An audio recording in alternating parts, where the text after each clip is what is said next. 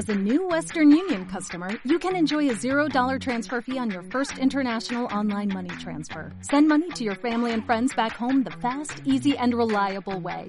Visit westernunion.com or download our app today to get started, and your first transfer fee is on us. FX gains apply, not available for credit cards and transfers to Cuba. Services offered by Western Union Financial Services, Inc., and MLS 906983, or Western Union International Services, LLC, and MLS 906985.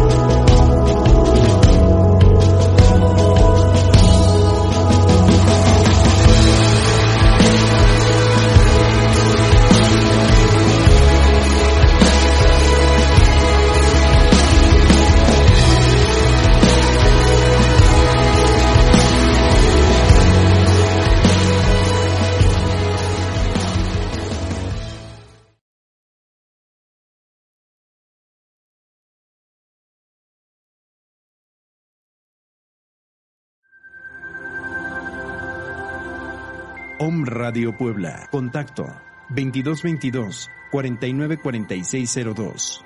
WhatsApp 2222 066120.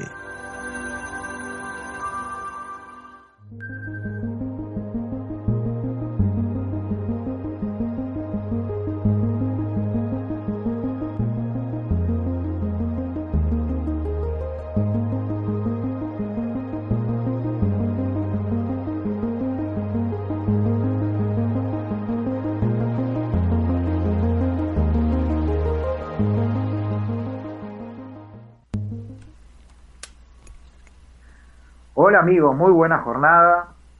Estamos en otra entrega de Despertar, Salud y Armonía, nuestro programa en este caso número 19. Les habla Carlos Enrique Martínez, terapeuta holístico y maestro del método Energía Suprema Premium Healing a nivel mundial.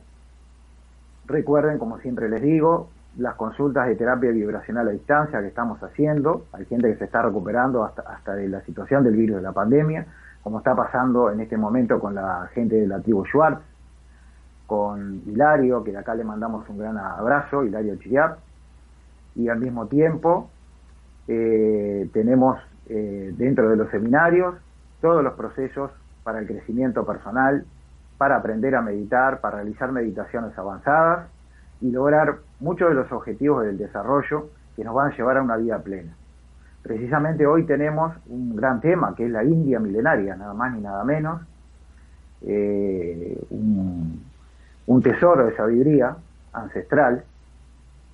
Evidentemente que si fuéramos a hacer un paneo general de muchas de las enseñanzas y de las distintas técnicas, nos llevarían varios programas. Entonces es evidente que vamos a hacer una síntesis de todo ello. Le mandamos de acá, antes que nada, un gran abrazo a Cintia Scachi Mahadevi, que es la instructora central de la Escuela Hari Om de Yoga Internacional en el Valle de Anisacate, Córdoba, con quien mantenemos un fraternal lazo, que hemos planificado la llegada de Energía Suprema al Valle de Anisacate, a realizar así nuestras conferencias, seminarios y consultas, en cuanto a las posibilidades extendadas para estar en presencia allí. Mientras, un gran abrazo a Cintia, para que, bueno, salga adelante esa escuela que está trabajando muy bien en la medida de las posibilidades hoy, y siempre le mandamos los diferentes programas nuestros y ella lo está compartiendo allá con toda su gente. Por el otro lado, bueno, este tema India milenaria es muy importante también, porque bueno, ¿dónde estamos nosotros haciendo este programa? En OM Radio MX. OM es un mantra, es el sonido primordial que escuchan todos los meditadores, que está en el centro de cada átomo y molécula en todo el universo. Es ese sonido que se siente muy fuerte después que los sentidos se han abierto mediante las prácticas adecuadas. Y bueno, esto lo logra la ciencia del yoga, que es parte de lo que tenemos hoy para hablar, como expresión de esa gran sabiduría de la India milenaria. Estamos hablando de más de 5.000 años antes de Cristo, seguramente más de todas maneras, ¿verdad? Porque el hombre siempre descubre después que hay muchos más años para atrás, en todas las culturas, ¿no? Prácticamente.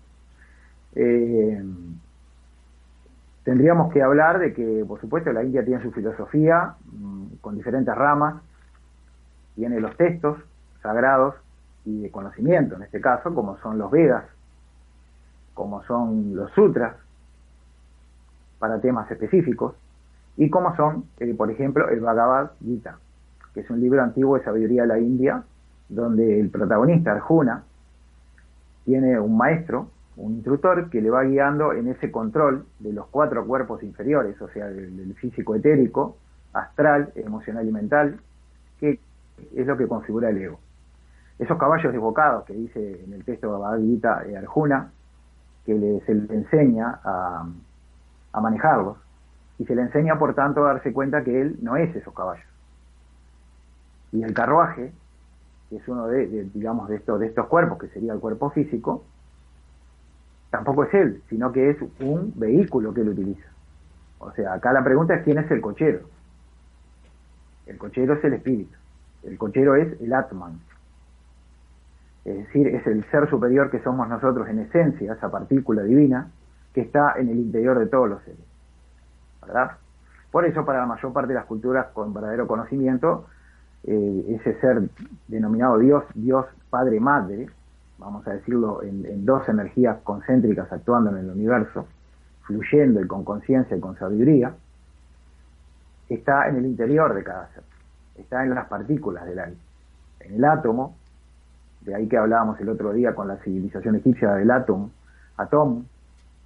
Amon Ra o Amon Ra, o sea, siempre vamos a ver que de todas maneras cada una de estas civilizaciones tiene, claro, un Dios con dos polaridades en el universo unidas, Dios Padre Madre para nosotros, y después sí, figuras que se personifican a lo largo de las dimensiones hasta llegar a la tercera, donde estamos nosotros. Ese es el verdadero conocimiento. Entonces, cuando hay gente que cree que la India tiene muchos dioses, como tal, no es correcto decirlo así. Para la India hay una trinidad, una trimurti. Esa trinidad es Brahma, el padre, Vishnu, la madre cósmica, y Shiva, el hijo, la criatura resultante de esas dos fuerzas, que es la constructora y hacedora de mundos, y destructora de mundos también. Es decir, que tiene que construir y destruir, de modo de ir evolucionando y haciendo evolucionar la creación. Y así como es arriba hacia abajo, como decía Hermes Trismegisto, también en una familia está el padre, la madre y los niños que van creciendo, y en ese proceso de crecimiento a veces construyen, a veces destruyen, vamos a decir.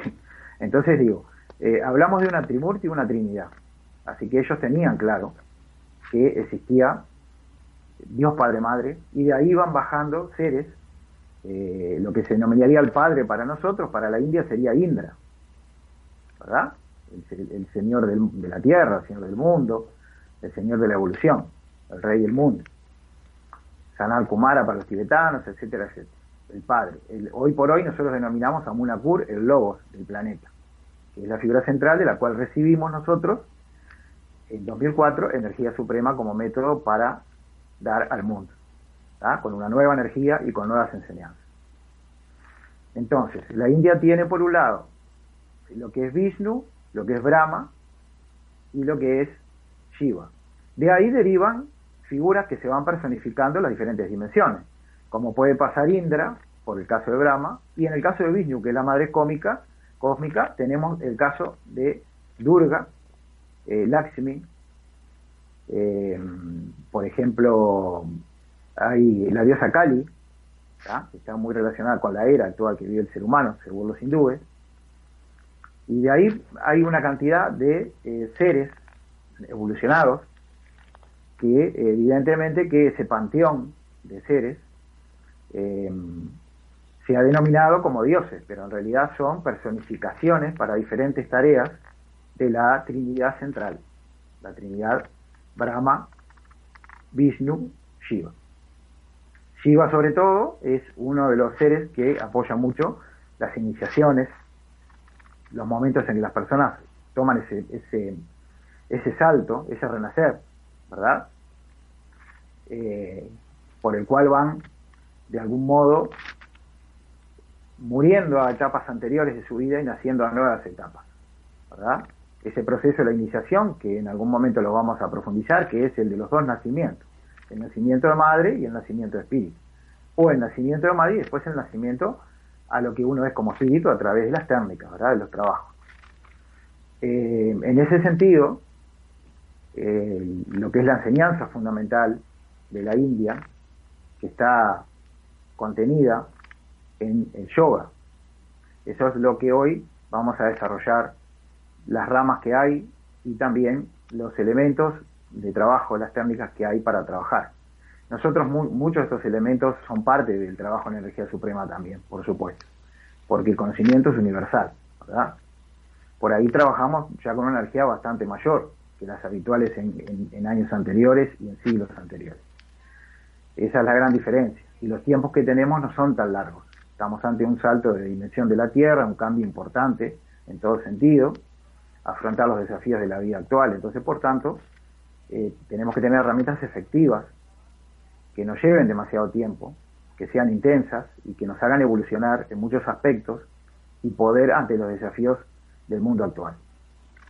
Entonces, en este sentido, el yoga, que vamos a empezar primero por la definición. El yoga es, dos palabras definen la yoga, es un conocimiento que lleva a la unión mediante el esfuerzo. ¿Está? Unión y esfuerzo son las dos palabras relacionadas con la palabra yoga. Unión en el sentido de ir caminando a unificar y unirnos con el todo, y nosotros reunirnos en todo lo que somos, ¿no?, en todos nuestros aspectos, hasta de los más bajos a los más altos, evolucionar, subir esa escalera de perfección, esa perfección interna que el ser humano en realidad tiene, pero que tiene que sacar hacia afuera y trabajarlo, ¿verdad? Ese avance, esa evolución. Pero también dentro de la palabra yoga está el término esfuerzo. ¿Esto qué quiere decir? Que bueno, que no es eso regalado, que precisamente hay que ahondar en los conocimientos, en las técnicas, hay que trabajar, hay que ser persistente, de modo de poder entonces sí gozar de los beneficios de aquello que nos dejan las diferentes técnicas para la plenitud del ser, en todos los sentidos. Esto no es nada intelectual, esto es algo concreto. Lo intelectual es una parte más, nada más para entenderlo, pero lo tenemos que vivir. Es como, la meditación es algo que hay que vivirla, hay que vivir los procesos de sanación, los procesos de iniciación, que ya son diferentes a los de sanación, los cambios que la persona logra, mejoras en muchos sentidos, no solo curación de enfermedades, traumas y demás, mejoras en su aspecto de sus creencias mentales o que tenga una expansión mental mayor, no solo eso.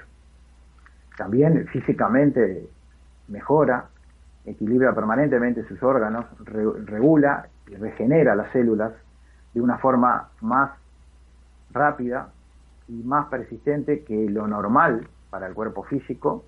Entonces, por tanto, el proceso de juventud es más largo, pueden pasar varios años que la persona está en un estado realmente joven, y es por un conocimiento real, vamos a decir, por algo verdadero, y que está bien fundamentado y bien hecho.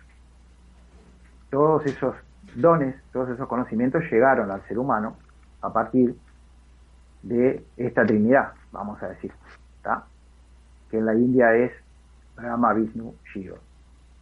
Está nosotros, a través del yoga en este caso, como otras técnicas que también presentan estos conocimientos, llegar a esa unión con el todo y reunirnos todos los aspectos nuestros, porque somos seres multidimensionales, no de una sola dimensión, llegar a conocernos a fondo, el conócete a ti mismo de los antiguos, conócete a ti mismo si conocerás el mundo, ¿verdad?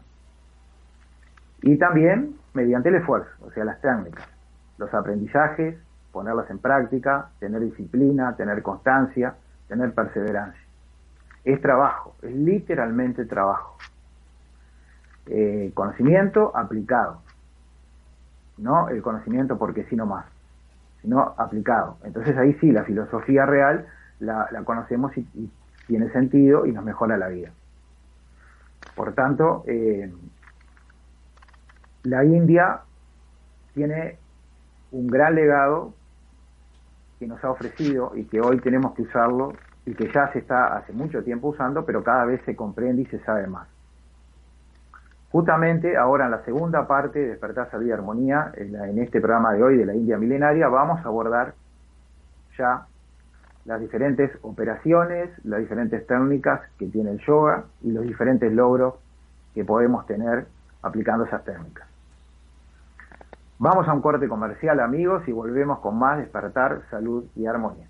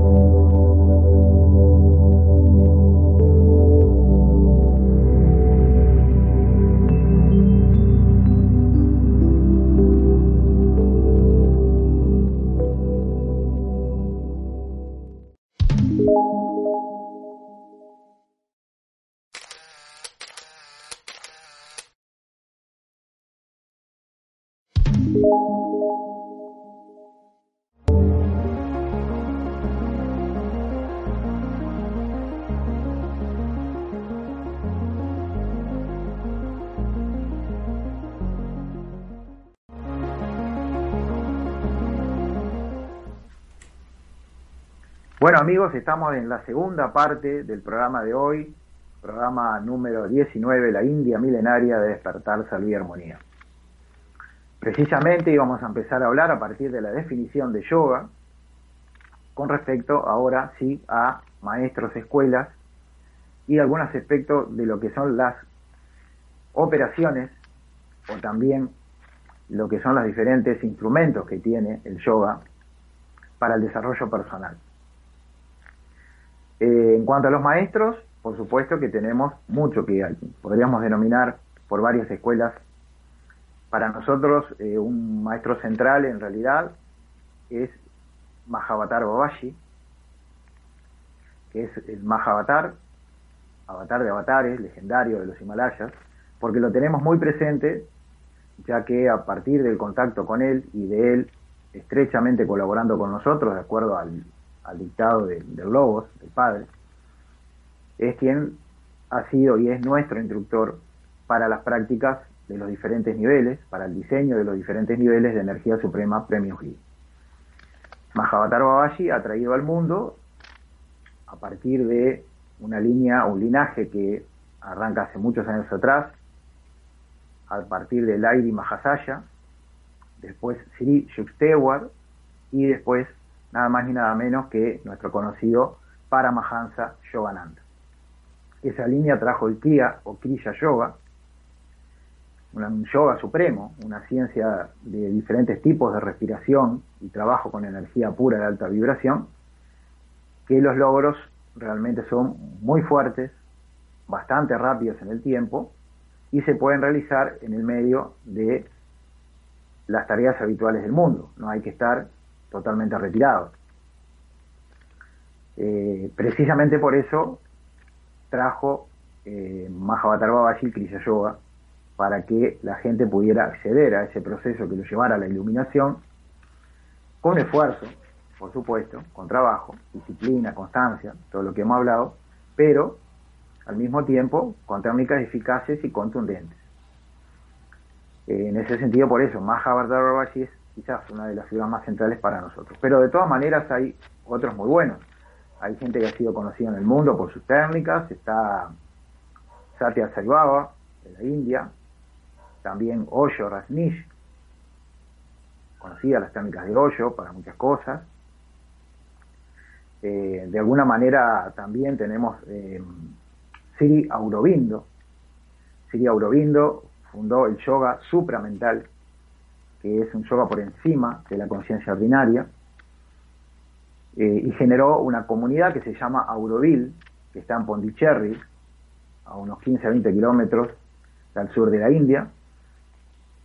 Por ahí algunas imágenes habrán para mostrar a Pondicherry, que se hizo un salón, un mandir, le dice él, un aula central, como una especie de globo dorado hermoso, grande, donde es el salón de meditación y de evolución de las personas que viven en esa comunidad. Después todo alrededor hay casas hechas en una forma de mandala, ¿tá?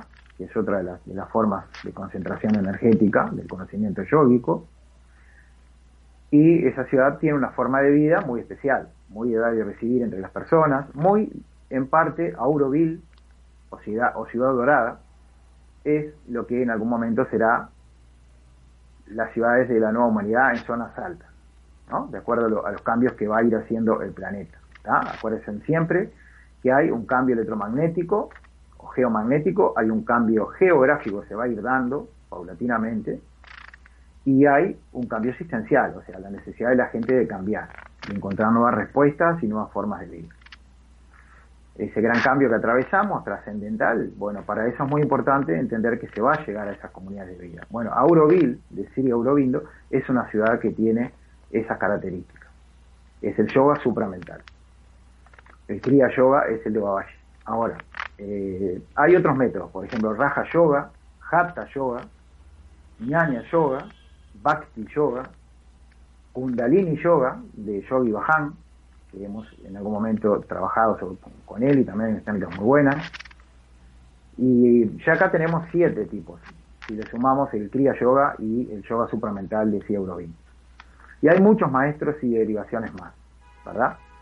Lo importante acá es que hay elementos muy ricos de conocimiento para trabajar con el yoga. Tenemos por un lado los chakras, ¿verdad? Los centros de energía conocidos quizás por muchos en este momento en el mundo. Están los 7 chakras fundamentales, el chakra basal, color rojo, reúne todo lo que regula la tierra, el funcionamiento físico también, el chakra, digamos, relacionado con la sexualidad, que es el chakra naranja, el segundo chakra, y los órganos que lo comprenden a la altura del bajo vientre. Después tenemos la boca y el estómago, el chakra amarillo, desde la personalidad, el chakra que gobierna el hígado, que gobierna el vaso páncreas, y todas las emociones nuestras también, las que salen y las que entran. Muchas veces cuando recepcionamos emociones negativas de otras personas, queda como un atascamiento en la boca del estómago, o nos quedamos intranquilos, porque esa zona de trasvase energético con el entorno. El chakra del corazón, que es el chakra por un lado rosado, por el otro lado verde claro. Después el chakra celeste azul, que es en relación a la garganta y al timo, la comunicación, ¿verdad? El chakra violeta, que es el de la frente, el del entrecejo, con el que podemos llegar a tener la evidencia, la clarividencia, y el chakra de la corona, ¿tá? De pura luz blanca, debería ser en la medida que nos desarrollamos. Entonces ahí es mediante esos centros de energía o vórtices o espirales que son los chakras, ahí Bárbara Ambrenan en su libro Manos que Curan le hace todo un desarrollo de esos centros, son los que nos desarrollan y nos hacen funcionar mejor en todos los aspectos. De más está decir que, nosotros tenemos acá a la derecha mía, tenemos unas imágenes de Aura Master, campo de energía humano de la máquina, computadora, que se utiliza en la NASA, para que los astronautas viajen al espacio y se hacen estudios de todos los niveles de la persona, a ver cómo está, mediante el trabajo sobre el aura o campo de energía y sobre los chakras, que aparecen en el computador ya. O sea que ya es un conocimiento. Para todo aquel que vea este programa, que lo sepa, no es una creencia.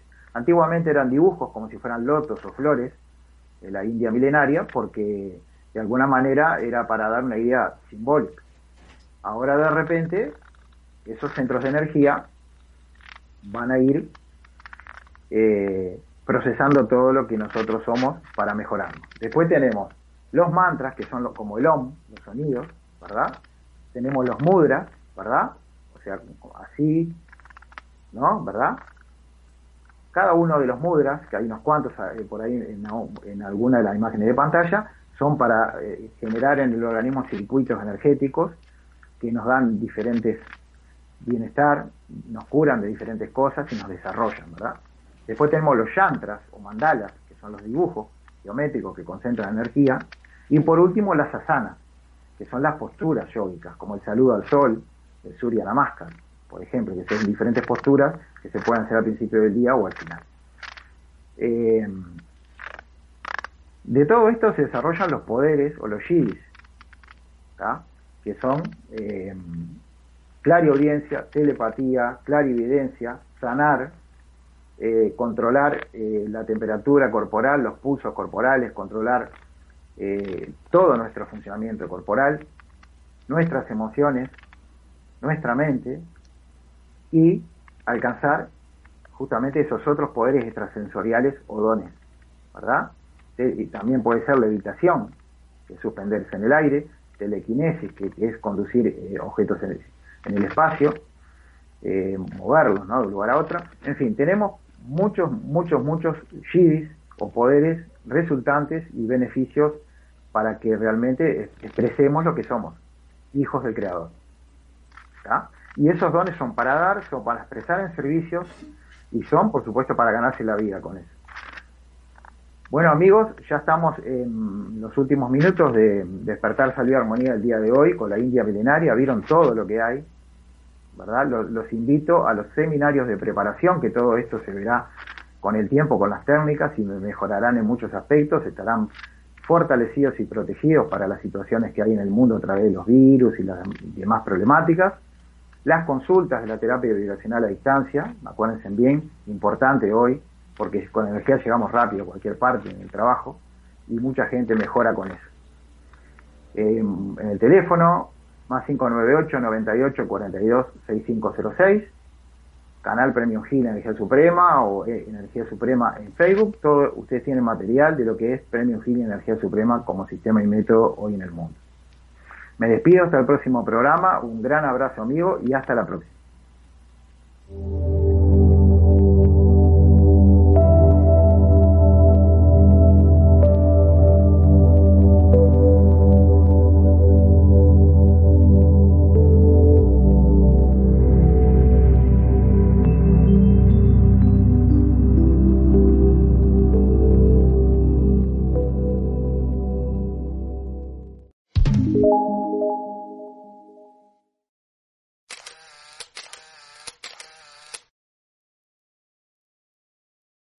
Thank you.